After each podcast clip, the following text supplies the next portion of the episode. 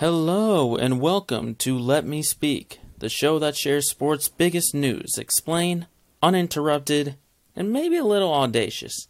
I'm Joe Braverman, and today's topics include Heading into week 15, which playoff contenders are in a must win situation? Plus, with the new season on a horizon, who are the early contenders and pretenders in the NBA? And we welcome the first ever special guest to the show. It's episode 7 of Let Me Speak, and it starts right now.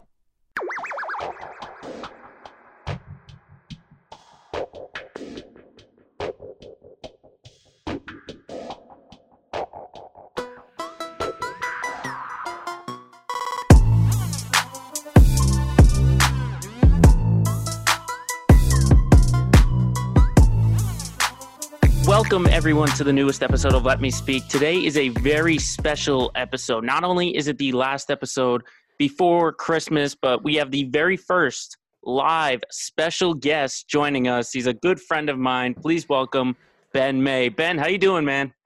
Good, Joe. How's it going? It's going good. Now, I haven't talked to you since uh, the quarantine. How have you been holding up in these past couple of months? Oh man, it's uh it's been a ride, uh, as it has for everybody. Glad I have my health. Glad I have family and friends. Glad I have you, Joe, to uh, rant about sports with for the next couple hours. We'll see what we can do. Well, this is going to be great. Now, our our love of sports, we we kind of discovered each other's love of sports really late. We were part of a college club, and you already knew me to be a nut about sports, and it took me a little while to figure it out. But you were just as big into sports as me, and it it caught me on it caught me off guard a little bit. Yeah, so I was always a theater kid in high school, and uh, we met through college improv. So those those circles of friends usually aren't sports related. We're normally talking about movies and stuff like in the communications department, like what, what you were doing in school. And uh, to be honest, my my sports stuff was late in the game as well, but it happened nonetheless. And you know, when you're into it, you're into it, and boy, are we in it. Absolutely, and it's, So I and s- it's and it's easy to be in it when you're a New Englander. oh, absolutely, tons of success. So I say we stop bantering and let's get right into it. What do you say? Let's do it. All right, so we're going to dive right into NFL Week 15, and we're getting really close here, Ben. Three games left. Looking at the standings, we've got about 20 teams mathematically still left, but in reality, it's about a dozen or so, 14. We already have clinchers. We have the Chiefs winning their division, the Steelers have their spot, so do the Packers, and so do the Saints. Now, I was looking at the schedule slate, and I see three really good games, and you are welcome to counter me on this. We have the Chiefs at the Saints, the Seahawks at the Washington football team, and then the Cardinals at the Eagles. Those are to me the three best games of the week. What do you say? We're gonna. This is probably the first time I've ever heard anybody excited about two NFC East football teams in one week. Um, it's nice that the NFC East uh, has decided to show up, uh, at least for this week. Um, I'm really interested in what Jalen Hurts is able to do uh, for this next, for however long they can do this for. I don't think they're going to make the playoffs, but I think Jalen Hurts can make a case for himself as a starting quarterback and that's good for the league and it's good for the team because it was really one of those situations where when they played last week where the team just really felt rejuvenated because they didn't have to deal with Carson Wentz throwing interceptions and fumbling the ball. So we'll see if Jalen Hurts can keep that up or if that was just kind of week one magic and maybe maybe that changes here and there. So you're I'm excited kinda- to Yeah, you're kind of Oh. saying that Jalen. You're kind of saying Jalen Hurts is the future of the Eagles after taking down the top defense in the Saints. Is that what you're saying? you know why why not Jalen Hurts be the future of the Eagles? What future do do the Eagles really have? That's a good point. That's I a mean- very good point. you know, Not a lot you got you got Carson Wentz. He has this he- this ridiculous contract that has so much money on it, and he's he- he's not really producing in the way you would want him to. And at this stage in his career, he's been hurt um, multiple seasons now, and he hasn't even played a full season with the Eagles. And if you if you like think about it, I mean, there was la- last year he more or less played the whole season and got hurt during the wild card game, but for him, it's just like there's so much uh, psychologically that he's had to go through, along with the physical aspect. And I just don't know if like he can recover at this point, especially now that Jalen Hurts just kind of came in and some players seem to really want to want to play for him more than they wanted to play for Carson. Yeah, that's what I got. The big quote from the running back, Miles Sanders, saying Jalen gives us leadership in that locker room. That's really a big thing that stood out to me. Mm. that, that is definitely a shot at Carson Wentz. And that's going to be a really fun matchup to see Kyler Murray, too. You could, you could think that Murray and Hurts are basically two of the same quarterbacks. They're mobile, they have great arms, and that could be a sneaky good game. I got a good feeling about. Which would be nice. Uh, to talk about the uh, Washington football team, uh, a little bit. I'm really curious to see how the Seahawks respond because if the Giants defense gave Russell Wilson fits, I can only imagine what Chase Young is going to be able to do to Russell Wilson and to the offensive line of the Seattle Seahawks because I don't know if you saw Chase Young in action last week. That is a bad man. That is a that really is some... bad man. that is a really bad man what he was doing. I, I don't have the stat line in front of me, but it was a ridiculous amount of things that he was able to do on the field in in just one game. And I think, you know, obviously he's defensive rookie of the year. Obviously he's a generational talent that's going to be great for a very long time. I just, you know, I, I just can't wait to see what he can do against like a a, a marquee team in the Seahawks and yeah, I think uh hopefully and hopefully the Seahawks can respond better than what they did against the Giants. Yeah, because I was thinking like where the Seahawks mind at. I mean, yeah, they won last week, but it was against the Jets, and everyone beats the Jets. And then Washington, they've just been rolling. Remember when every single NFC East team was three and eight? And now look at we have a respectable team in that division at six and seven. So I think I really think I'm gonna pull for Washington. I think they got the upset this week. I think Seattle Russell Wilson isn't really in that MVP form that he was in earlier in the year. And I like the role that Washington's going on. It will depend though on if Alex Smith can play. Yeah, the the trouble with the Washington football team is that and really the theme of the NFC East now that I'm thinking about it, they all need a quarterback to some extent. The Cowboys don't have Dak. The Eagles have their situation that we just talked about. The Giants have Daniel Jones, bless his heart and soul. And the and the Washington football team has Alex Smith, who comeback player of the year, an incredible story. I get so scared every time he is on the field because I'm that that he, he should any other person who goes through what he goes through does not live to see the the the, the rest of his life and he does and that is that's miraculous and it's a great story it's the feel good of the year. It's the feel he good. He, he shouldn't be playing football because it I just scares me to uh, a little bit. And, and here, then, he, yeah, here he is leading a leading a possible playoff team. Yeah, you know when your when your other option is uh Dwayne Haskins. Dwayne Haskins. Oh, it's, uh, who remembers him from a year ago? oh man. So and then Kyle Kyle Allen they also have, right? Yeah, but I think he got hurt. I think he had the yeah. he had the really bad injury too. So mm-hmm. not a, not a lot of depth there at quarterback. But speaking of quarterback, Patrick Mahomes.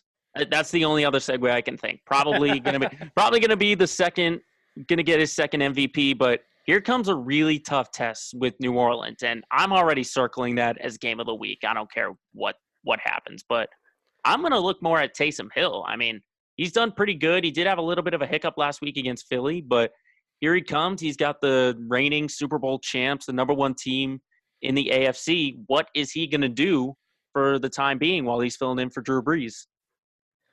Well, I hate to I hate to correct you, but I thought that they confirmed that Drew Drew Brees is playing for this game.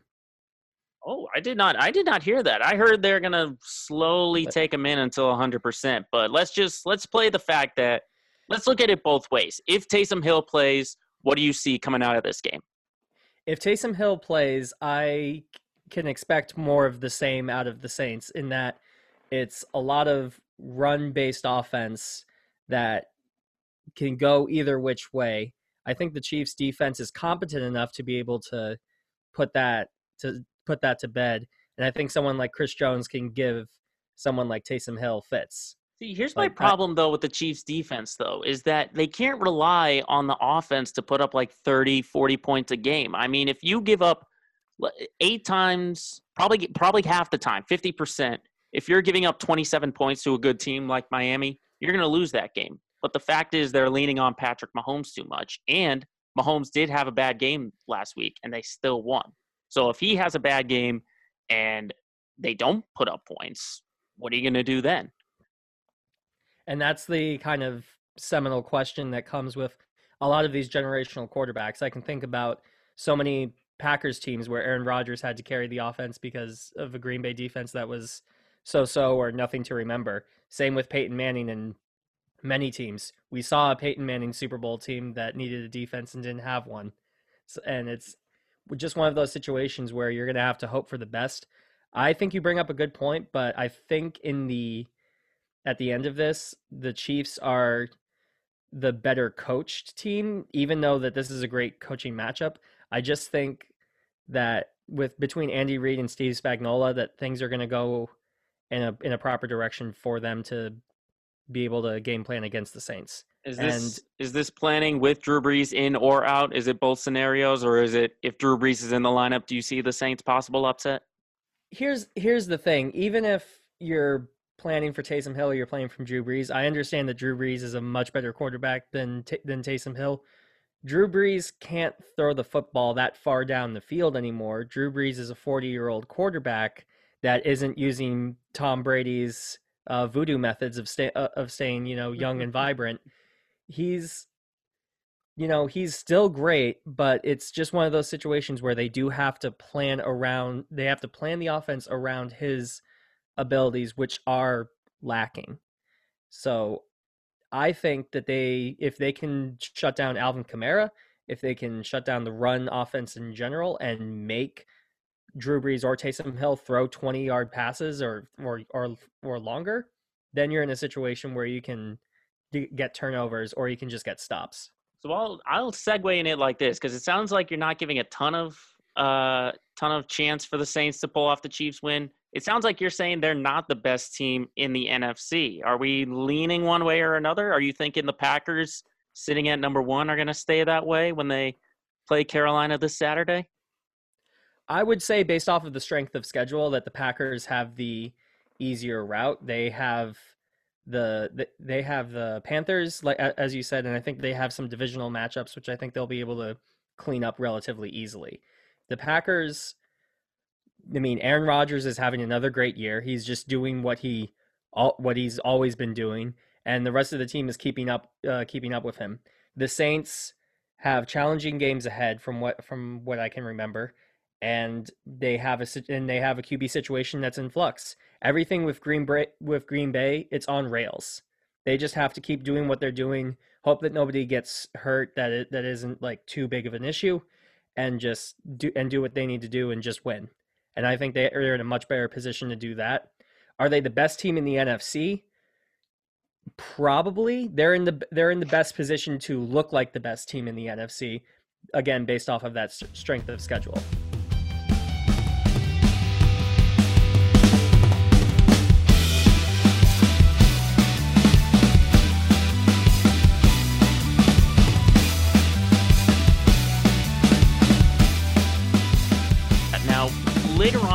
15, I've, I have a couple teams listed here that are really in the must win scenario. Some of them are really easy, like the Raiders, the Vikings, the Ravens, the Giants, because they're on the outside looking in, obviously. But one team I really want to turn my attention to is Pittsburgh. Because Pittsburgh, remember, they started undefeated. They've lost their last two, including a what I would call a dud against Buffalo. And they're it just looks like they're sliding the wrong way. And if they don't clean things up this Monday night, in Cincinnati, they're going to find themselves in third behind the Bills. Uh, what are your thoughts on Pittsburgh and the way they're going? The Pittsburgh is such a odd, odd situation. It almost reminds me of the Saints in a, in a way where it's just kind of this monolithic uh, franchise that has always been in contention and always been able to compete and always been able to do what they can. The Steelers almost remind me of the uh, last season's Patriots team, and not not that they're the same team, but you look at the schedules that they had. Pittsburgh had so many easy games where they could just take care of business, and that's all they need to do. And maybe there were faults, maybe there were things that needed to be improved upon, but it was enough to get the job done in the moment. And a win's a win. And all of a sudden, you're 10 and 0, and you're looking like the best team in the NFL just by the record. The record doesn't mean everything, but it puts you in the position that you need to be in for the playoffs. They're going to be able to beat the Bengals. That's not going to be a problem. The Bengals are pretty torn up as of right now, and they don't have much to play for other than pride. And bless their hearts, I don't think they're going to be able to get the win against the Steelers. You, got to look at this Colts game that they're going to have in week week 16. That's going to have playoff implications in regards to seeding, and that's and and that's just going to be a a big show because it's going to be Ben Roethlisberger and Philip Rivers throwing dimes like it's 2005 all over again. And then and then for the last week, you got the Browns, and that's going to be that that might just be a UFC bloodbath as far as far as I'm concerned, because those two teams do not like each other. It's going to be in Cleveland. Cleveland has fans in the stadium, so they're going to let the Steelers know how how they feel about them, and it's going to be raucous. So that's that, that that's something to keep the, your eyes on. Yeah, and Cleveland just, actually it, has something to play for this year in December. Cleveland's good. What can I say? Shout out to Kevin Stefanski for for creating a great team. Shout out to Baker Mayfield for getting it together. Shout out Odell Beckham Jr. for staying home. not causing not causing any drama or problems. Like it's it's a good it's a good time to be a Browns fan. Yeah, I totally agree with you in Pittsburgh though. The big problem though is that their defense okay, they played Washington and then they played Buffalo. Those are two really good teams. But the problem with Pittsburgh though is that they have no run game. Okay, I looked it up and they can't help Big Ben and they've got the second worst rush yards per game only ahead of Houston. So that's really the big thing for Pittsburgh is that they need help with Big Ben. I mean, you mentioned Drew Brees being 40. Big Ben is up there in age as well. I want to say he's about 37, 38. He's getting up there and knocking on Father Time's door. But Roethlisberger, you know, he just can't play superhero. He's not that kind of guy. You know, he's a great quarterback, but he's not like a Tom Brady or a Peyton Manning where you can put the game on his shoulders and he can carry the team down the field. But I totally agree with you in the game against Cincinnati. It's a winnable game if they want it, because then they have two incredible games coming up with Indy and with Cleveland. Now, one other team we had briefly touched upon the Dolphins real quick. I think they're also in a must-win scenario too because for weeks and weeks I put my money on the Raiders getting that last spot. They're not helping me out after that complete dud against the Colts. Um, so I think my my new pick for that last spot is going to be the Dolphins. I did mention uh, Tua Tagovailoa. What a story for him too. I mean, coming in for Fitz Magic. Um, but really, looking at the schedule, they're hosting the Patriots, and then they're at the Raiders and at the Bills. Those, I mean, they look like easy games, but they're not really easy games. Uh, ben, what do you think about Miami and the direction that they're going in? Miami is going to be a great team for a very long time, as we kind of, and I'm sure we're going to talk about this more in the locals only section of the, of things. Um, Miami and Buffalo are going to carry the AFC East for the next decade probably and it's going to be because of Brian Flores as head coach and the energy that he brings to that team and it's going to be because of Tua becoming a seminal player for the league and that defense just staying uh staying as it is just uh philosophically not necessarily with a roster. Um it it is an easy schedule for the Dolphins in theory but you have to understand that Two of those are divisional games, so the Patriots are not going to give up a division a divisional loss, and the Bills aren't going to give up a divisional loss. You know, those are always going to be games where they could go either which way. And then the Raiders, that's a game where both of those teams want to want that seven seed or maybe can make it into a six seed. So the Dolphins have a very competitive schedule, and all of those games are must win because you can't afford a loss because if you lose, then you start going into uh, you know, what other dominoes are going to fall. Because now we're into this part of the playoffs where, well, if this happens, then that means this. It, that means this could happen, which leads to this happening, and all of a sudden the seven and nine Patriots are in the playoffs, and everybody's screaming because they somehow did it again. You know, it's one of those. It's one of those things that can possibly happen. So, if Dolphin just if the Dolphins keep winning, which I think they can do, I think they're in a much better position to do it than the Raiders The Raiders are when they're good, they're good, but they are so hot and cold in regards to every aspect of their like coaching and every aspect of how they play. It's it's hard to it's hard to put any money on them in regards to any form of consistency. Yeah, it was really the game against the Jets where they just barely beat them on a terrible decision by the D coordinator for New York. And then obviously the dud I mentioned against Indy. But I'm agreeing with you in that the defense for Miami is going to hold up for a long time, really thanks to Brian Flores. I mean, they have they're tied for the most takeaways in the entire league at 25 and they have the third best turnover difference right now. And I agree with you that Miami is going to be good for a long long time. And I think if they don't win the division this year, which is still technically mathematically possible, they can win it next year. But I think for for this time being, all of the load can't go on Tua right now. I think the defense is really going to carry that team if they want to go far into the playoffs. And now we briefly also touched upon the Seahawks as well. I think that's the other team that I'm looking at because lo and behold, we have two 9 and 4 teams in the NFC West who are tied who are going to play next week. So Seattle just really needs to keep pace because the Rams, they're playing the Jets. And I hate to be car- crapping on the Jets for so much, but I mean, when you're winless this far into the season, people have been to... crapping on the Jets since before we were both born. Let's be honest. two good, only two good years in our lifetimes. Those two AFC title games with with Mark Butt Fumble Sanchez. Yeah. Um, but back onto the Seahawks, they really just need to keep pace with the Rams, so they have to beat Washington. And we touched upon Washington, how they need to win too, but let's talk about Seattle. No one really knows what they're going to be like after the 40 to 3 win versus the Jets. Uh, what do you think uh, Seattle's future looks like? Seattle's future looks like whatever Russell Wilson can develop in any given moment. Um, we saw we've seen the defense of the Seattle Seahawks be mediocre to not good throughout most of the season, and in, in a very like Chiefs scenario, it's Russell Wilson needs to create the moments for the Seahawks to score points because the defense is not going to be able to do that for them.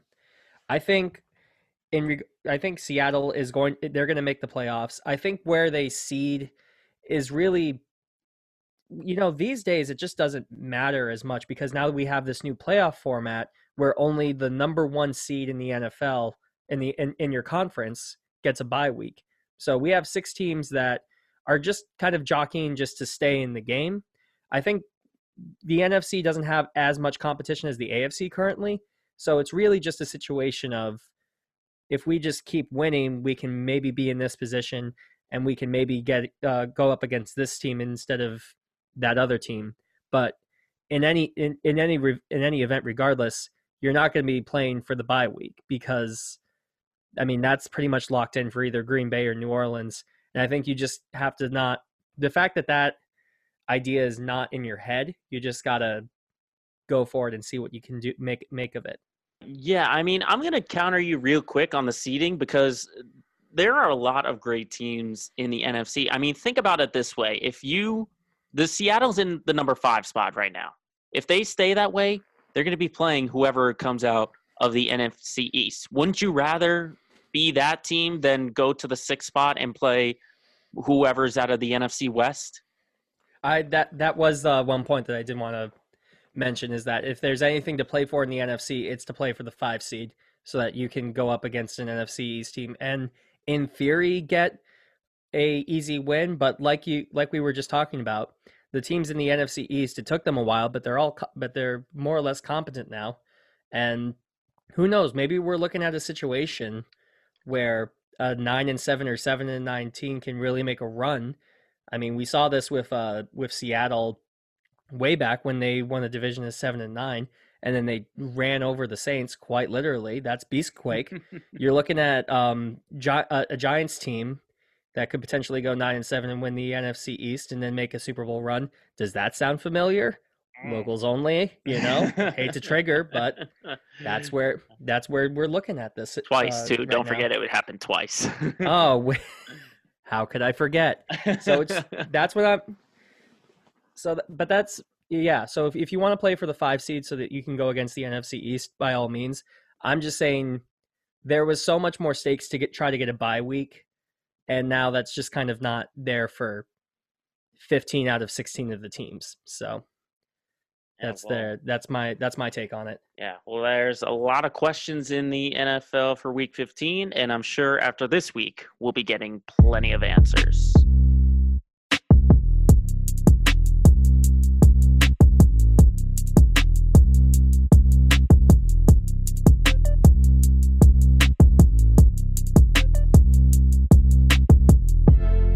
So not only is there football going on, but by the time this thing comes out and before Christmas even gets underway, we've got basketball once again. And I know you are Big Ben into basketball just as much as I am. I mean, basketball's probably got to be our number one sport. Would you agree?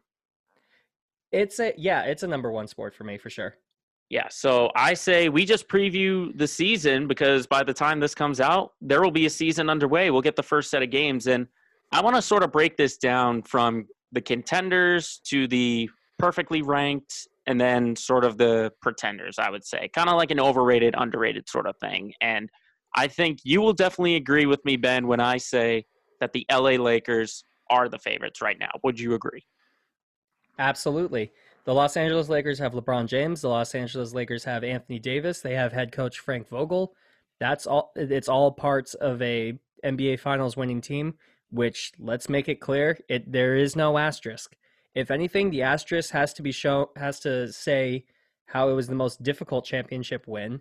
Let's let's not, you know, go poo poo on the Miami Heat because they were a five seed in the East. That was a competitive team.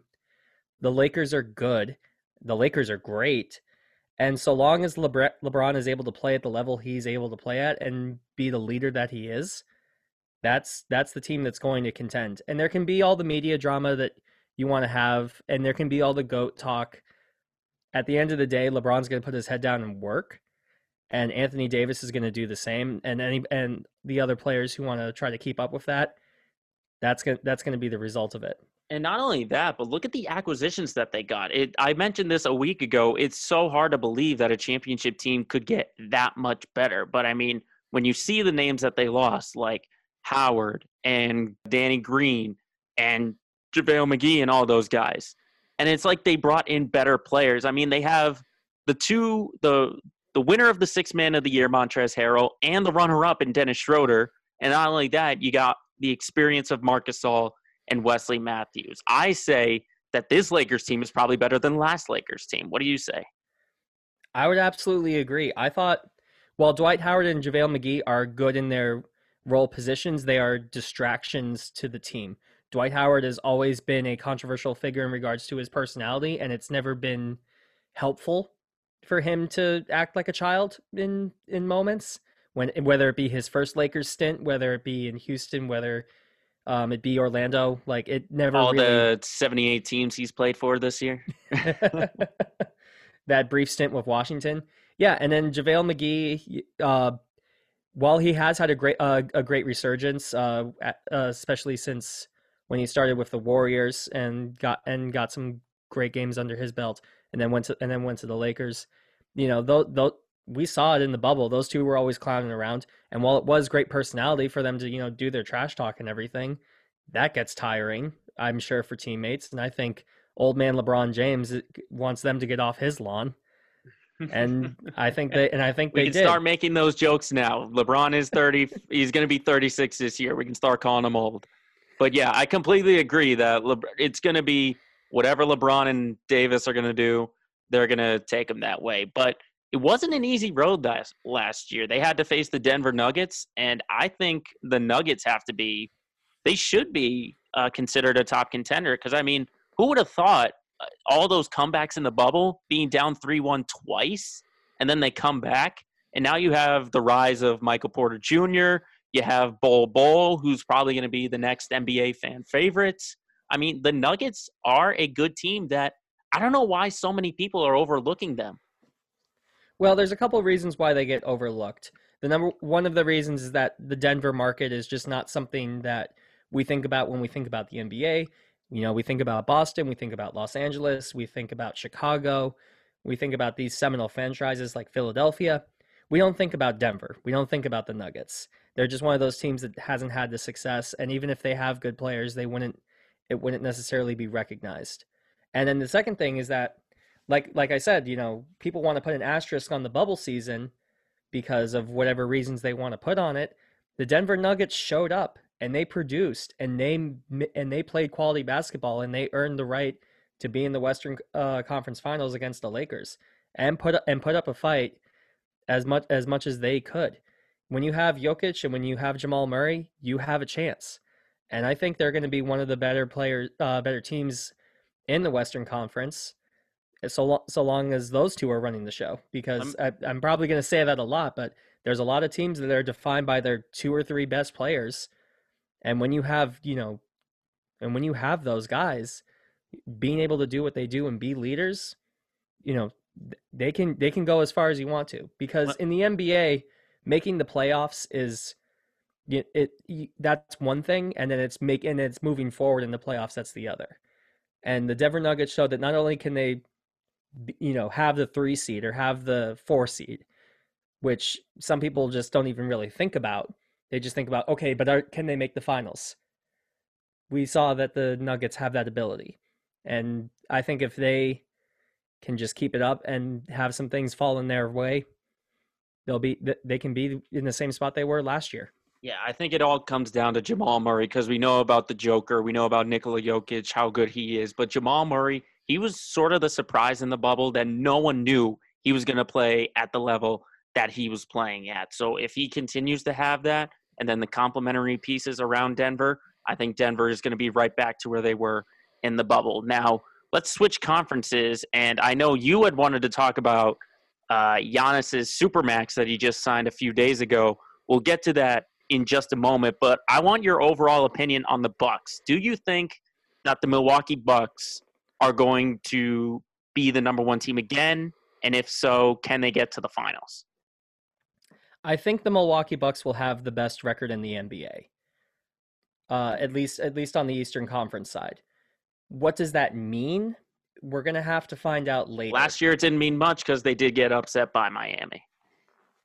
You know, when I think about Giannis, I do I try to compare it to LeBron a little bit because Giannis is going to be a seminal player. He's going to be one of those guys that's going to carry the league throughout probably the 2020s if we're going to like market you're not, you're not called the Greek freak for nothing. Not called the Greek freak for nothing. You don't get your own Nike signature shoe for nothing. So here's here's what I'm thinking. I'm thinking about LeBron in like 2007 where you and I can't name any of those co-stars that were on that team that went to the finals against the Spurs. I could do we're like a max. Gonna... I could do a max of like three if you give me enough time. And we don't have that time. I'm thinking about like even LeBron in 2015, where even if even though there was like Kyrie Irving, like he was hurt, and there wasn't much there.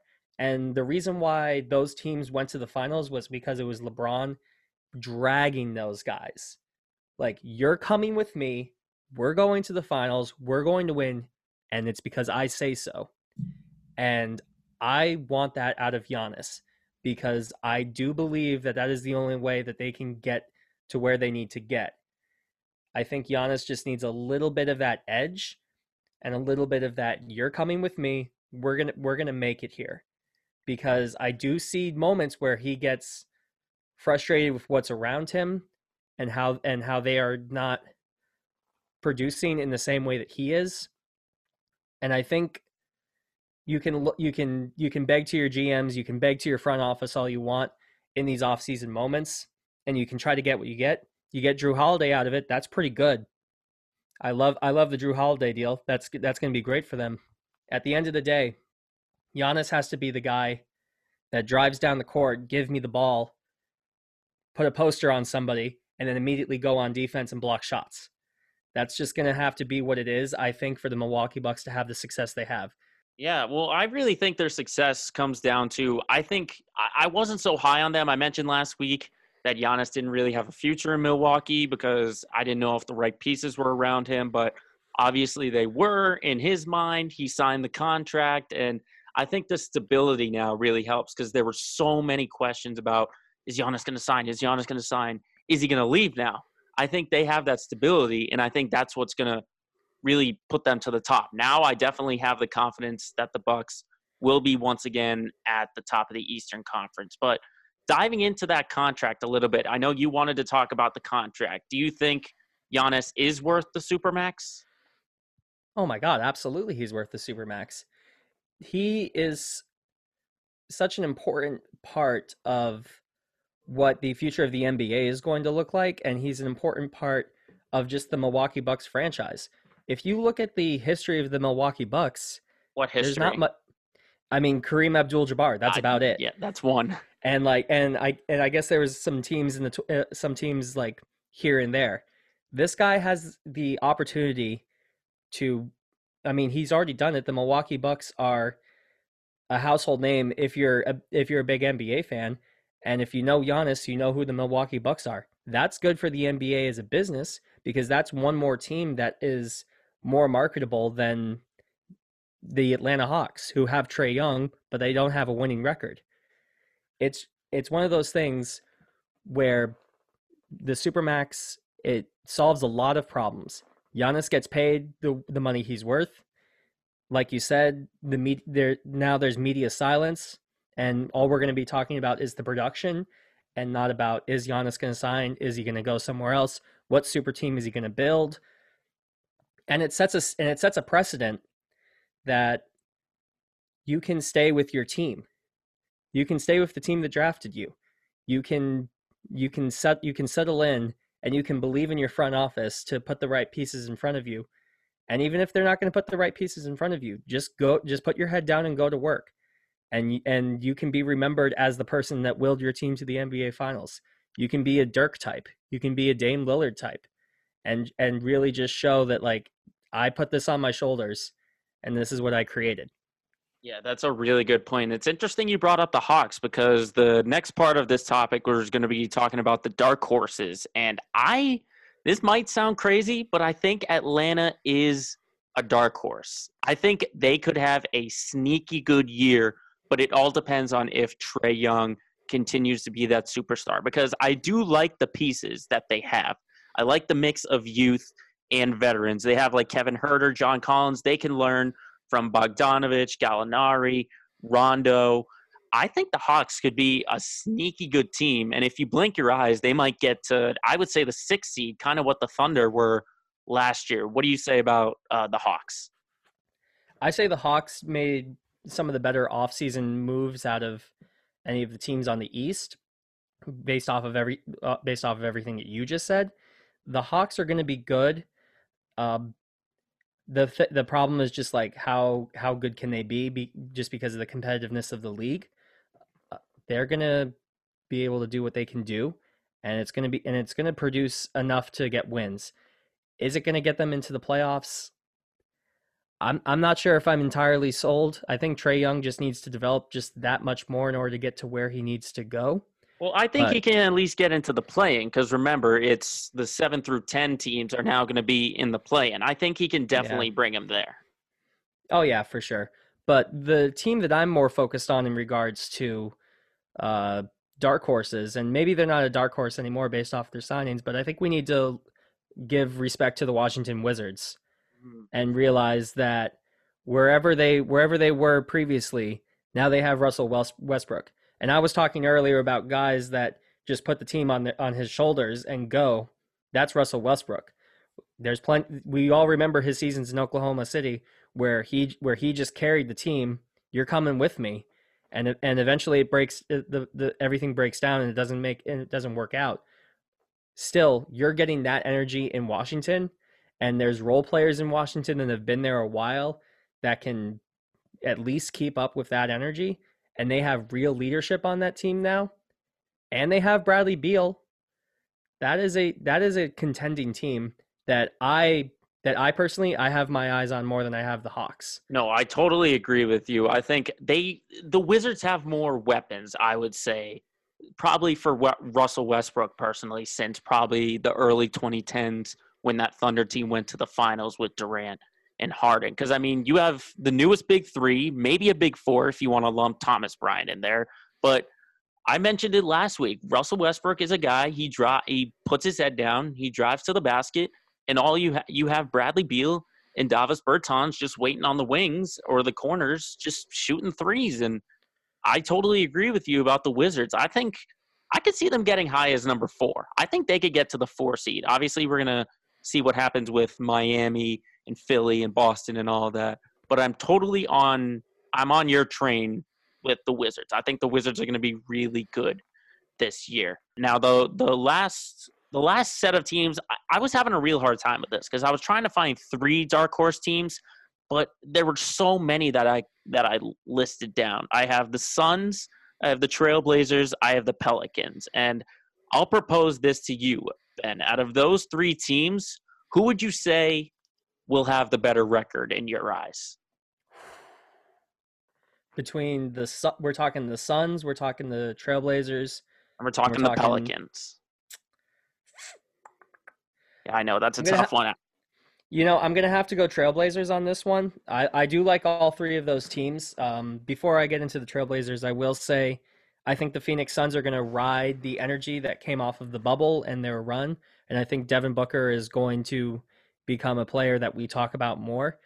Probably in the sense of Devin Booker is going to leave Phoenix and go somewhere else, but re- or maybe he stays. You know, that'd be cool too. But Hmm. regard, but Well, regardless, like but but regardless, like Devin Booker and the Phoenix Suns are going to be someone we talk about. And I think the New Orleans Pelicans are in the same kind of situation where they have Zion and that's that's going to be enough. We'll see, we'll see what it develops into, but for now, the reason why I want to talk about the Portland Trailblazers is because that is a team that has consistency in its in its lineup for a while now. They have Damian Lillard, they have CJ McCollum, they have Enes Kanter back. We borrowed him for a year. It was a great year, but he get but he gets to fulfill the role that he had in Portland anyway, and take the and take maybe whatever he learned under Brad Stevens and bring it with him. And that kind of production that he does with offensive rebounding is going to do great in Portland, and it's going to be a better uh, fit for him instead of being a six man. Essentially, he can be on the starting lineup again. Yeah, not only that, but don't overlook the re-signing of Carmelo Anthony. Anthony played well when he signed with Portland. Yeah, and Mel and Melo brings just great energy and leadership to the team that can be matched with Dames. So I'm just I can't say enough nice things about Portland, and I think you know Dame's Dame's going to do good as always, and I think that that's the team to look out for the most because you I don't think a team like Portland has two seasons in a row of like a you know middle record. I think they bounce back and they have a winning record. Well, not only that, but remember they had a really tough start, and it wasn't until Carmelo got signed that they really started to pick it up. So they basically have most of the same pieces as well, and that's why I'm going to counter with you and say that the Pelicans are going to have the better record out of all of those three, and I'll tell you why. A fully healthy Zion Williamson, okay? He's got no restrictions. He's healthy.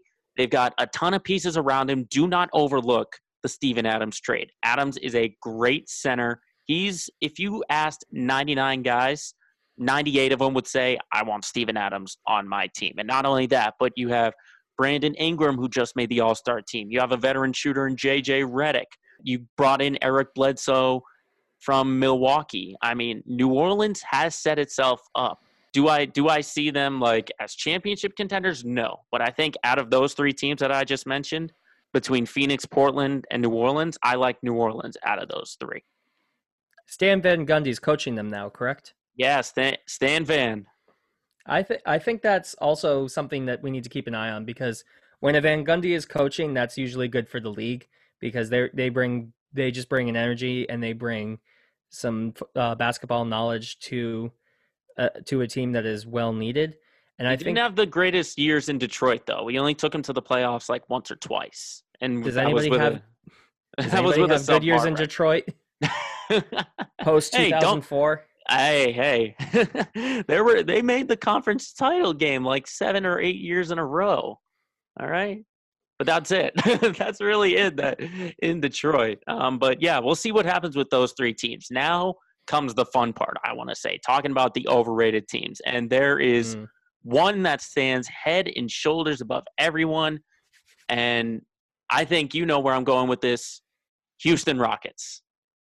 Whoa. Well, I honestly, the Houston Rockets aren't under my radar aren't, aren't on my radar at all because that that team isn't that there, there is no team there.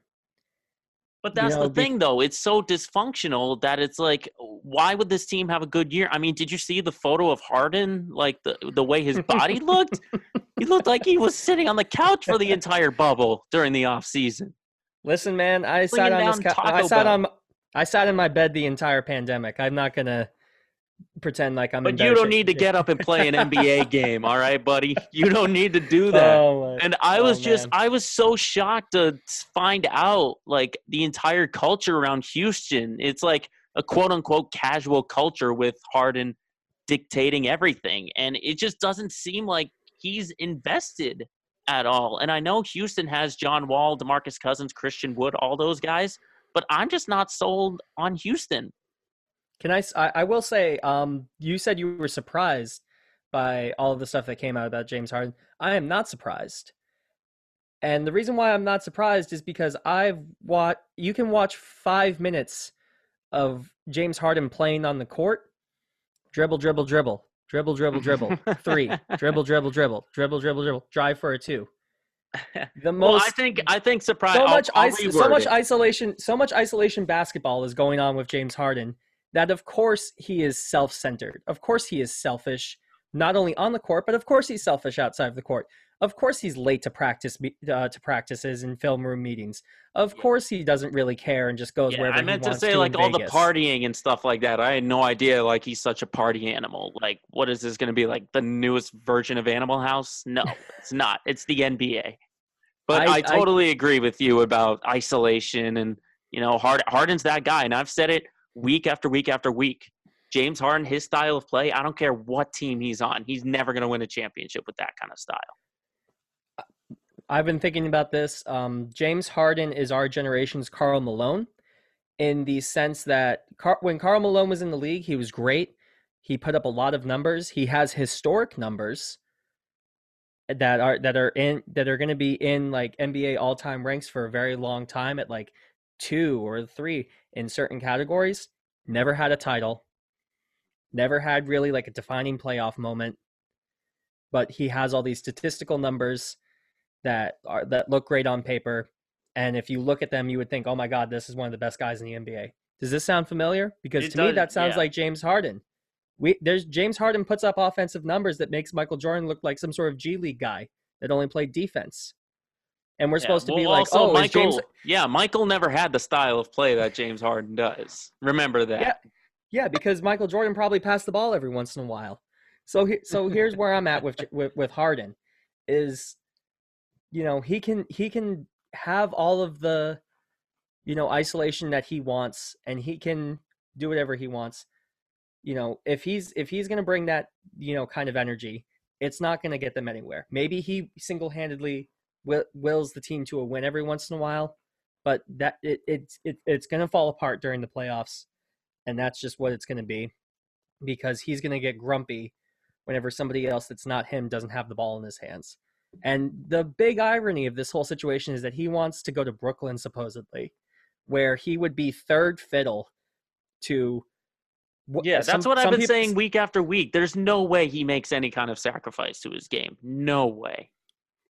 I I pray that James Harden somehow makes it to the Brooklyn Nets so we can eh, and and if you want to talk about overrated, let's talk about the Brooklyn Yeah. Nets just yeah, really because. I think you, yeah, you were gonna. I think you were gonna say because it's. It sounds like you were gonna say the Brooklyn Nets because I have them on my list as overrated too. Is that the team you were expecting me to say? I was expecting you to talk about the Clippers, and I want to talk about the Clippers after we talk about the Nets. Okay, yeah. Well, But let me just say something about the. Nets. You know, we can't. uh, You know, we just can't say anything about the Nets because they just haven't played yet. Kevin Durant's been hurt all all of last year. Kyrie Irving is still nursing injuries, and that's and that and that's this is a, supposedly the combination that's going to set the NBA ablaze. And Kyrie Irving is talking nonsense every once in a while. Now, me personally, I love his stance about the media and how he wants to do a media blackout. That's great. If he does if he wants to have everything on the court speak for himself and not, you know, play the media circus, mazel tov to that. I wish him I wish him all the best. That's not what I'm here to talk about. What I'm here to talk about is his offensive production, his lack of defensive production, and the way that he thinks about himself in the sense that he thinks that he's unguardable and that he's going to be able to get shots on anybody. I re- I saw this clip on Instagram Live of Kyrie and Kevin Durant talking, and Kyrie's just going on almost in this Kanye West uh, rant about how great he is and how he feels like he's going to be able to guard anyone and he's going to be able to get six or seven post ups and it's going and, and like he's going to be untouchable. And Kevin Durant's just got kind of like nodding his head and listening. He goes, "Yeah, well, we'll see." and I just don't know if Kevin Durant has properly understood what he has set himself up for in working with Kyrie Irving. And I just, it, you know, this is a team that sounds great on paper because it's two of the best offensive players in the NBA. In their prime, two top and fives, I would say. Is Kyrie Irving in his prime? I don't know. He's been hurt uh, so many years in a row now with something that he and he's somehow never able to play in the Boston Garden. Who knows why? and it's I think, just, I think he knows why. I think, I think he knows, he knows why. why. and then that's just and that's just one of those things where he's not gonna. I don't think they're just gonna mesh. I just don't see it happening. Yeah, I, I agree. It, I, I agree. I see the thing. I see it happening where Kevin Durant's gonna want the ball, but Kyrie's also gonna want the ball. But then there's and DeAndre then, Jordan who's like, then, "Give me the ball. I can dunk it." DeAndre Jordan's been like, "I've been here too long. What is going on?" Like, He's only been there for a year. You know, uh, I would no. love to be. I would love to be proved wrong about the Brooklyn Nets, and you know, look, they're probably going to win a lot of games because the way the NBA works is that when you have two like talented players on your team, you you collect wins. James Harden's Rockets will collect wins. Russell Russell Westbrook Wizards will collect wins just based off of the their production alone. But then you get into the playoffs uh-huh. and now you have to have chemistry. Now you have to have good coaching. Now you have to have mental toughness. And I just don't know if that's there for Brooklyn because there's nothing to base it off of except for like their previous track records in on other teams. But Kyrie had LeBron and Kyrie was checked out in Boston, and Kevin Durant was on the Golden State Warriors.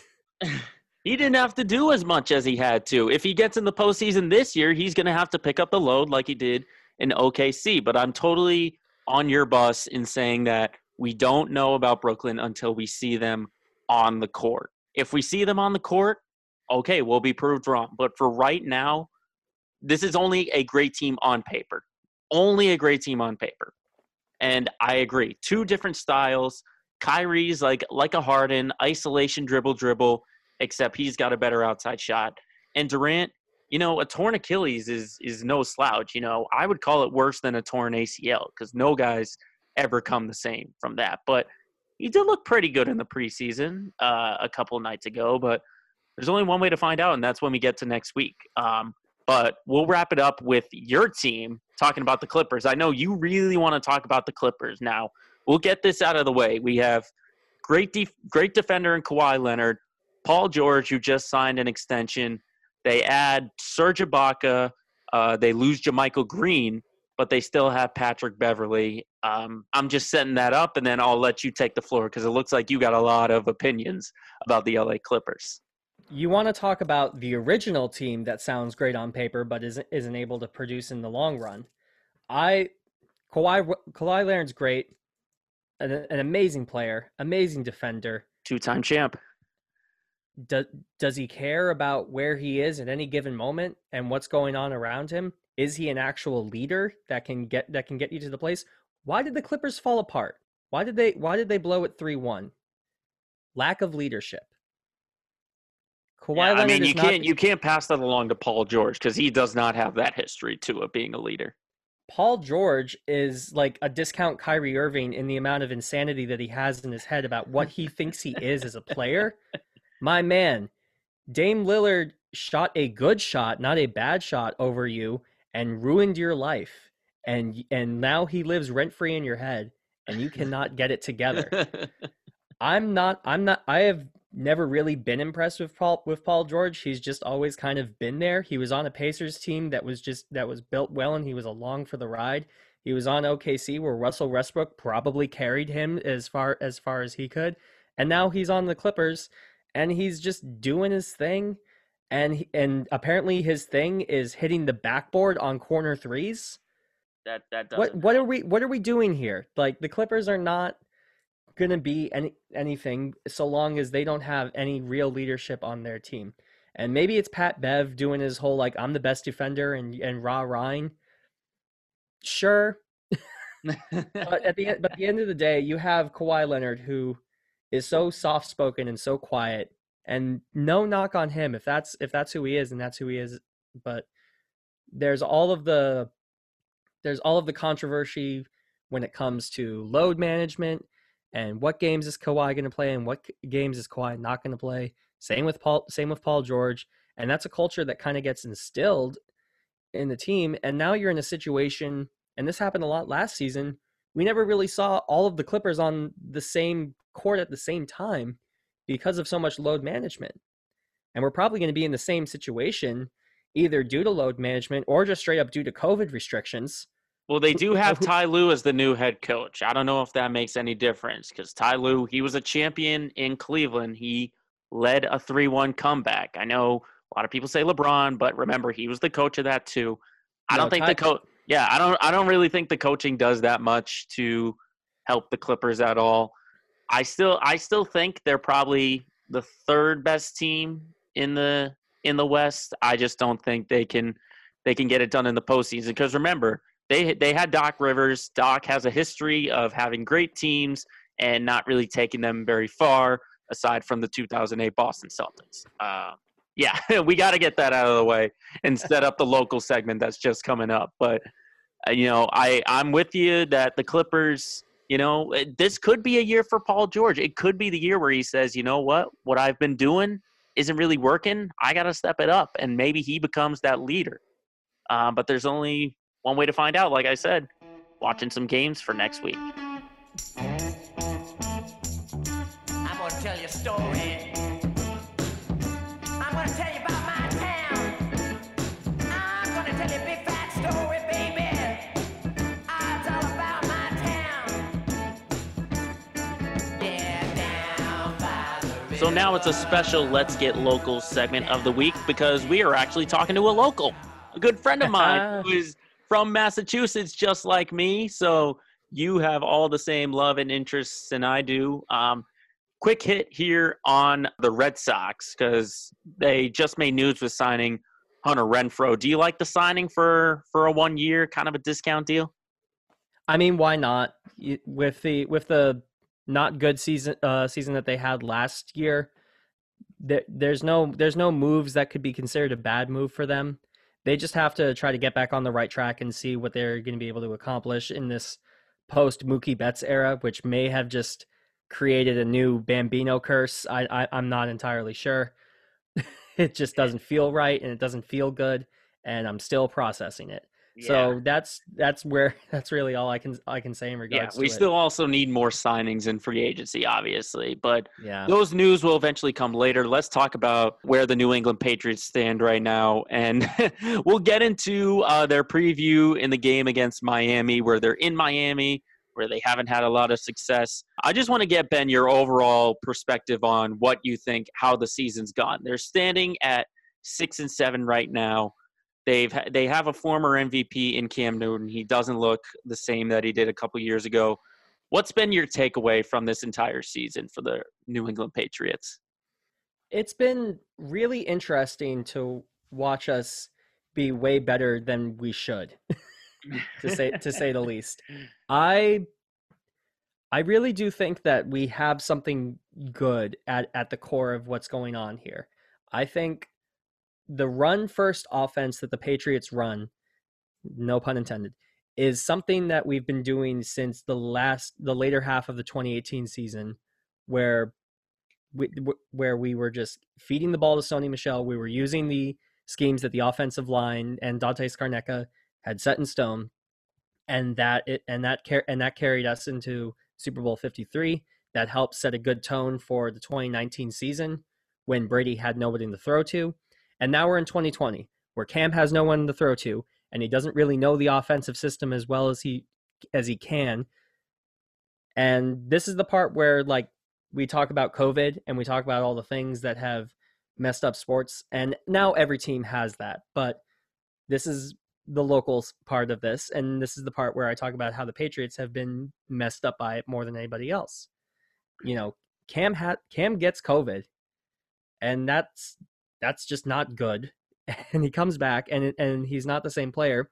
And we have people that probably want to uh, share the same pr- profession that you and I are trying to do right now, being like, well, what has happened to Cam Newton and why is his offensive production not the same? Could it be possibly that he got a disease? I don't know what to tell you. So, but here's my overall thing. I really like what the Patriots are at their core. When they're run first and when it's going well and they're and they're able to just bleed the clock and get these games done in, in a short amount of time, things go pretty well and then the defense is able to do what they what they can do in in any given moment. The only problem is that if you are if the opposing team is able to just stop the run in any form, then you have stopped the Patriots because Cam d- will not ha- does not have anybody really to throw to besides maybe Damiere Byrd and maybe Jakobi Meyers. And do not get me started on N'Keal Harry because I will go an hour talking about how that was not a good idea. The simple way of saying this really is that when we when the Patriots play bad teams, we do pretty well, and when we play good teams, we don't really play that well. But for me, it's all but because it's a local thing, it's a little bit more nuanced, right? Because it's like, well, you know, we weren't we, you know, if they're able to stop the run, then the Patriots are more or less done. Now, do I think they can still make the playoffs? I kind of actually do. I really. You know they've got, they've got to have like a million things do aside from winning their last three games. Lose, losing to the Rams was not a part of the plan, absolutely. But here's the deal. We got three the Patriots have their final three divisional games left. Divisional games can go an, any way possible, except for the Jets winning. I really hope I didn't curse it right now, but I'm but I'm just but I'm hey, they might saying. be eliminated by the time we get to week 17. You have no idea. So here, so here, but here's my thing. It, we could we could totally win out here, let's let's remember that the Dolphins are starting Tua, and if Bill Belichick has a winning record of, of with anything, because he has a lot of different forms of winning records, he has winning records against rookie quarterbacks, and we saw what the Patriots defense did to Justin Herbert, who I love personally, and I think he's going to be a great quarterback for the Chargers. He did, he didn't look like anything that he that he usually does. Can we can that happen to Tua? It's going to take a, probably a little bit more because Tua is that much better. But I do, th- but I do think that Belichick is going to be able to throw defensive schemes at Tua that's going to that's going to get him messed up, and maybe that can lead to some turnovers on defense that lead to some defensive scoring. Maybe that can put us in the position to win that game. And then when it's New England versus Buffalo, listen, if Cam doesn't fumble that football on that on that last drive in the in the game that we had earlier, what what's the outcome of that game? That's, Do the Patriots keep keep driving and get to the end zone to get a touchdown? That's the biggest what if right now of the season. That's what that's what I'm saying. I think the pieces are there for their for them to win out. That's that that's my thing. Yeah, do a lot of things do a lot of things have to go right? Absolutely. The Ravens need to lose, which is possible. The Raiders have to lose, which is possible. Well, you know, it would have really it would have really helped if the Browns won on Monday night, but you can't you can't win them all.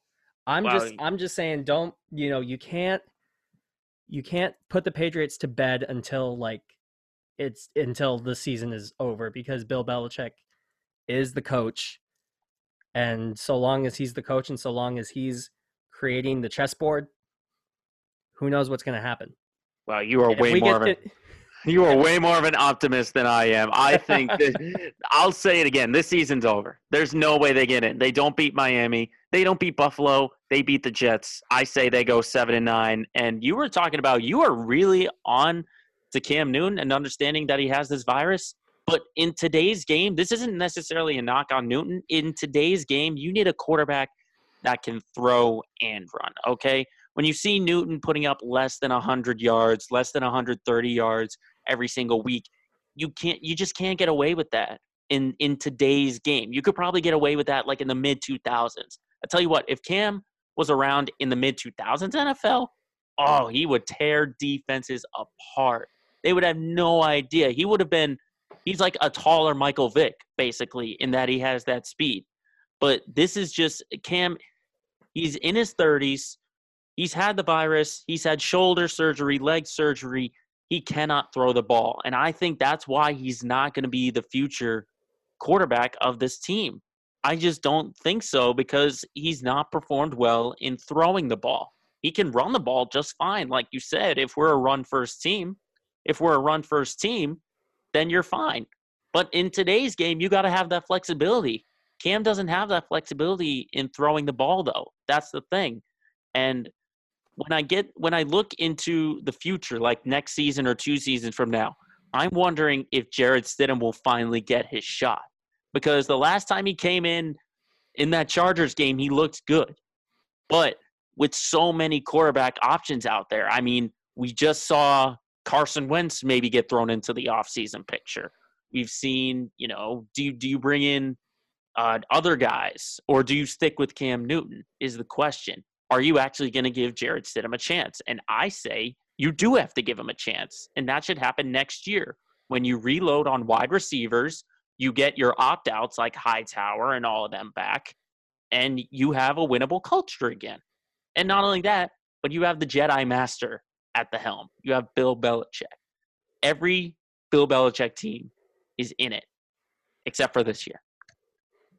You talk about how Cam isn't throwing it well, and I will agree that there's there's definitely moments where he throws the ball, and I'm wondering where it's going to. But you know, let's let's put Cam Newton in Tampa Bay's offense then. Is Cam Newton doing doing the same production as Brady? Because I think that there's a possibility that that happens. Because why did Tom Brady leave? For a lot of reasons, but we got to talk about how the Patriots don't have any receivers that are even worth throwing to. I'm gonna just put in quickly on N'Keal Harry. The New England Patriots selected N'Keal Harry over DK Metcalf. That should that D, should tell the whole story right there. That that should tell the whole story right there. Exactly. Thank you. So Cam is just not being put in a good position to succeed with the wide receivers that he has. And we talk about how the New England offensive scheme is very complex. And one of the reasons why I was able to run on rails for so long is that Brady just had it in his brain so he could call the audibles at any moment and even call his own plays if, if he didn't like what Josh McDaniels was giving him. Cam doesn't have that luxury because there was no offseason due, due to COVID. And I just really think that he needs a proper offseason in order to get a chance to understand what this offense truly can be and get and give him more opportunities. So you're saying Stidham, you're saying he's back. You're saying that you'd like to see him back as the Patriots quarterback next year. If he's not the Patriots quarterback next year, I don't know where he is next year because I feel like more or less I mean, we're gonna have to look at it, look at that way down the line when I make my second guest appearance. Thank you very much. But there's we'll no a little later. There's no, I'm messing with you. There's there's too many situ there's too many teams that are in a pretty good situation with their quarterback, and they don't need a 30 some year old Cam Newton at the helm. It's just gonna have to. We're gonna have to see what happens. I think Cam just needs a, a really solid opportunity at learning the offensive playbook not during the middle of a season, but during an off season, and then we'll and then we'll see where it goes. The opt outs do come back, and that and that's and that's going to be great for them. And you know, maybe we can get some wide receivers to come to New England. Why not? That'd be pretty cool. I think. They at least maybe need a number one. They got to get a number one who's like head and shoulders above everyone because everyone, all the wide receivers here basically are the same. Like Byrd, Meyers, uh, Harry, all the tight ends, basically, they're all the same. Yeah. There's no game changing wide receiver like a Julio Jones in Atlanta or a Tyreek Hill in Kansas City. I think that's the big thing for the Patriots. But the offseason talk is for later. The Miami game in Miami, Florida is this week, and we'll see what happens. So now we have to move on to, we'll get back into the NBA, and you had touched upon it that we'll get into the Celtics, and let us do that let's get overall expectations for this year because I've said in the past that this team is still a little bit too young. The Tristan Thompson and the Jeff Teague signings were nice, but I feel like you need more because you have Grant Williams going into his second year. You have the rookies Nesmith and Pritchard. You have Carson Edwards, uh, Semi Ojeleye. I don't know if those are the weapons off the bench you want that can help out. Uh, what would you say about uh, the way this roster looks? It's definitely young. Uh, as a nice as a nice way to put it, I would say that there's just not much of a bench in general for the Celtics. There's not really much roster depth, and we definitely lost uh, some depth with Hayward. But in a way, that's also a good thing because now that the Hayward spot is open, that's an opportunity for someone to step up and be a, uh, an off, a production person in the starting five. The the ceiling of the Celtics is that they can make the finals, and we saw that because they have made the finals every year that Kyrie Irving is not involved in the Boston Celtics. Uh, getting essentially pretty much is, is in a way to put it that also uh, dunks on Kyrie just for a little bit again. So yes, again. So here's, you know, I, I like Kyrie. He's he's great. if Flat you're listening, Earth. Ky- Flat Earth. Kyrie, if you're listening, I own I own the Kyrie sevens. They're very comfortable. Now, um, but you know, I I've said I've said this version of this like a couple times now. When you have Jayson Tatum and you have Jaylen Brown, you're in a position to succeed. And the one uh, role player that you didn't mention that I would love to give some shine to is Robert Williams, because that's a bad man, and if he can really like get his physical prow- prowess under control yeah. and really he's got to hone his skills. He's got to hone really his skills. and and hone the skills in, like that's a defensive juggernaut. That's a guy who blocks shots. That's a guy who gets offensive rebounds. That's a guy who gets defensive rebounds. That's a get out of my way type who who who dunks it at any given moment that's going that's going to be an important role. So I think the Celtics can make the finals. They probably will if if everything goes the way it does. Jaylen Brown had an, is going to have an exceptional season, and Jayson Tatum's going to continue to rise in the in in his abilities. And who knows? Maybe his son will probably make the starting five roster at some point, given his uh, enthusiasm for the game. Oh, no doubt about it. I expect to see Deuce Tatum wearing that number zero as well in the next couple of years. Um, but I definitely agree with you. I think they're the second best team in the East behind Milwaukee. I think Toronto, they got a little bit worse. I'm not as sold on Philly. Uh, I think Indiana takes a step back. So I think they are the second best team in the East. I think it's a showdown. On paper, right now, it looks like a Milwaukee Boston Eastern Conference Finals or a rematch possibly with Miami. You never know but I, I'm on your side with that. They are a good team, and I think the the good thing though is that Kemba Walker doesn't have to take the load anymore. Everyone on the expectations for last year were saying Kemba's going to come in, he's going to take over this offense. No one knew Jayson Tatum would have this historic rise, and then even better, no one knew Jaylen Brown would have just a huge jump into superstar that he is. So I think the offense can be centered around Brown and Tatum now. Do defenses figure it out?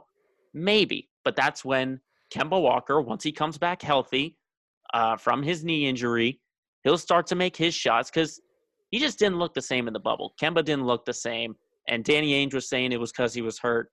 Uh, but I, I'm totally on board with Celtics. I think it feels like a little bit of NBA finals or bust because they've been there multiple times. They've had so many changeovers. Remember the two years with Isaiah Thomas and then the Terry Rozier rise. And then a lot of people were saying last year they should have had it. But Miami just showed why they were such a good team that were that was overlooked. Um, but you threw out a complimentary player. I'll throw out another one who probably have a bigger impact, and that's Daniel Theis, because that's going to be a strong competition for center between him and Tristan Thompson. Now, I ultimately think Thompson, he'll get that starting center job. But if you have a guy like Daniel Theis coming off your bench and eventually getting all those young guys acclimated with the system, I think that turns into a really good bench. But just right now on paper, they seem like they're too young because of all of the youth that they have. But I still think they're the second best team in the East there's no I think the Theis point is really a great a great point because Theis did so much for that team that you would never see on the stats uh, stats board, but he really just proved himself to be an elite an elite defender and somebody who just needs to be in that position. If Tristan Thompson is in the starting five over him, so so be it. That's just going to be uh, add more bench depth and make him the sixth man that we really didn't have last season. I mean, we had Enes Kanter, but he Enes, was a situational and, player. He was he more was situa- situational. It was just offensive rebounding for the for the most part.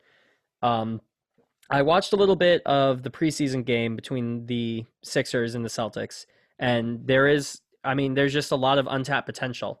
There's, I mean, I of course the Sixers win because I don't know how you stop Joel Embiid. You know, you just you you just pray that he starts chucking threes instead of going to the paint, and I just see a bunch of talent that can, if they get it together, they'll be able to do fine. And you talk about like a, a winner bust. I mean, every team should be in that mentality, but I think, you know, Jayson Tatum signed his extension. I think Jaylen Brown will also sign his extension. This is a team that isn't really going anywhere, and it doesn't have the controversy around it of weird players that are, you know, making odd statements about themselves or James Harden types that are all focused on ISO and then going clubbing. This is a team that's focused. They're not really dr- drama based. They just they they play basketball. They do their work, and they and they and they have production because of it. That we'll see where it goes from there, but you got to admire the fact that they just do it, and it's and when it gets done, it gets done well. Yeah, don't forget they got the great leader in Brad Stevens as well. But it'll be a lot of fun to watch next week as the Celtics open up their regular season versus Milwaukee and then Christmas against the Brooklyn Nets.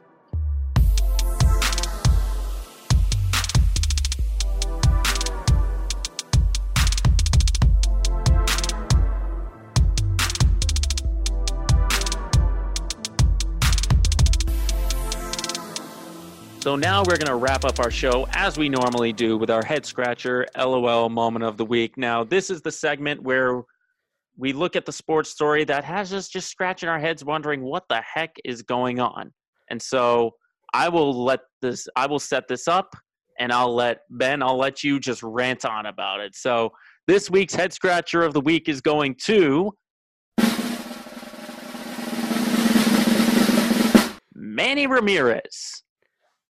So oh. let me oh. explain. Let me explain to you what Manny Ramirez has got going on right now. First off, he's 48 years old, and everyone remembers his heydays with with the Boston Red Sox. To keep it a little bit local, but news just came out that 48 year old Manny Ramirez is back in baseball, but not the baseball you think. He is slated to play for the Sydney Blue Sox in the Australian Baseball League. That's right. Manny Ramirez is back playing baseball. Ben, just your initial thoughts, man. I didn't even know they had baseball in Australia. It's uh, not just an American sport. They got it in. I mean, it's literally overseas. called America's. It's. I guess now we can finally call it the World Series since it made it to somewhere other than like Japan. Um, this is, you know, more power to him. There's not many people who can do their uh, the the thing that they did in their 20s and their 40s. So if if that if that's what brings him joy and happiness, then by all means, I I don't know what kind of Australian baseball money there is. Uh, I hope they're just paying him well because he deserves it. You know, you know, I, I'm I'm honestly surprised that um the head scratcher wasn't um did Lamar uh, Jackson actually number two himself or not, but maybe we maybe I can throw that one at you after after we finish this up. Uh, Manny Ramirez, bless him, he's he did so much for the Red Sox. He can go to any color socks he wants to, as far as I'm concerned. Maybe just not Chicago White Sox because that just seems wrong. But if he wants to go play for some Blue socks, some green socks up in Tokyo, some purple socks in the Netherlands, whatever whatever whatever works best. Why not? But yeah I but joe thing, i got yeah go ahead. But uh you know you know you finish your thought finish well, i was thought. just gonna say i just don't think the dude knows when to stop playing. I mean you you talk you hear about all these guys saying like oh i've gone through so much of, of a withdrawal when i retire. Manny's just not gonna retire. He's gonna be yeah. he's manny being manny but What's funny is that it just feels like he has nothing left to prove. I mean, he's a two time World Series champion. He was the MVP in the 04 World Series, and he's been to the All Star game 12 times. It's like, I don't know what more left he has to prove.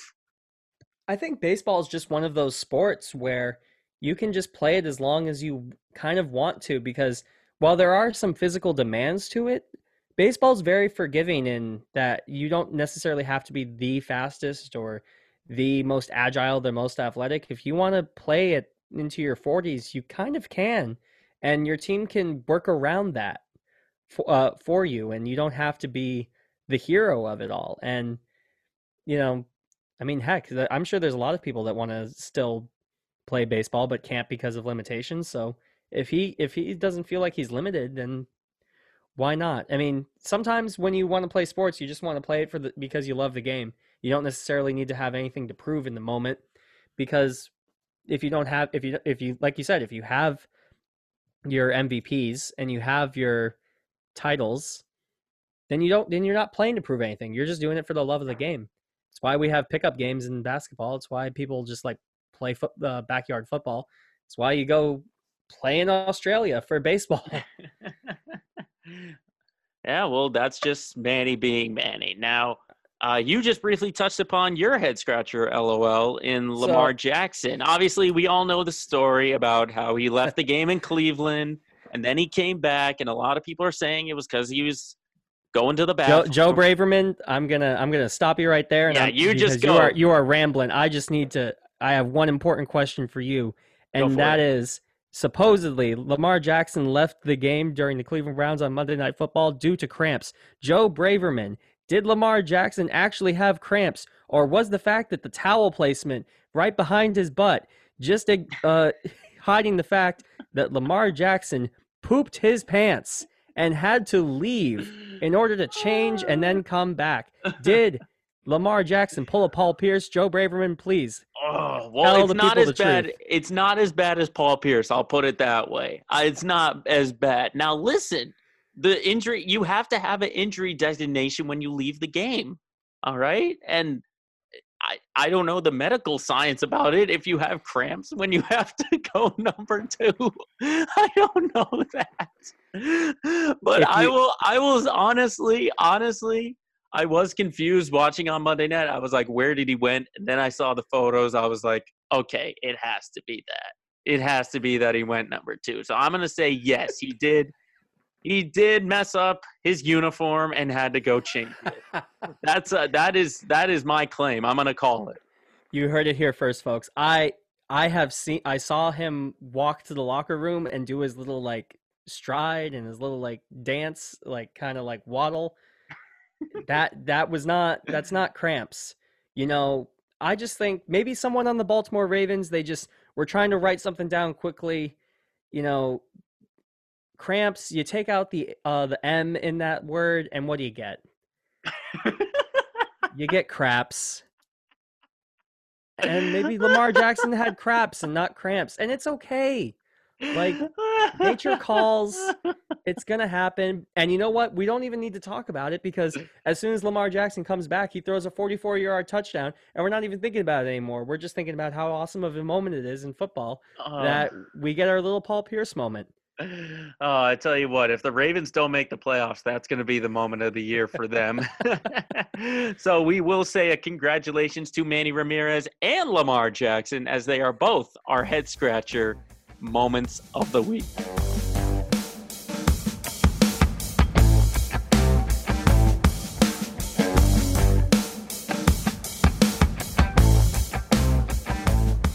So that will do it for this episode of Let Me Speak. Thank you very much to my good friend Ben May for joining me on the podcast. Ben, did you have fun? Oh, Joe, this was an honor. I'm so I'm so glad to talk about sports with you, and I'm so glad to help you out on, on this. You're doing great work. Uh, thank you. And I'm sure we'll be talking yet again, uh, talking about sports. Um, we didn't headbutt as much as, as I thought we would. There were only about one or two times we headbutted, but. Uh, well, you know, we'll get some you know what? The NBA is going to start kicking in. We're going to get into some playoff talks. We'll, I'm sure, I'm sure we'll butt heads down the line. Yes, we'll definitely do that. So once again, thank you to my good friend Ben May for joining me. Uh, we're going to be off for the next couple of weeks for the Christmas holiday and the New Year's holiday, but we will be back in 2021 with brand new episodes. And remember, as always, if you've got a point that you've got to get across, just let the whole world know. Shut up and let me speak. Happy holidays, everybody.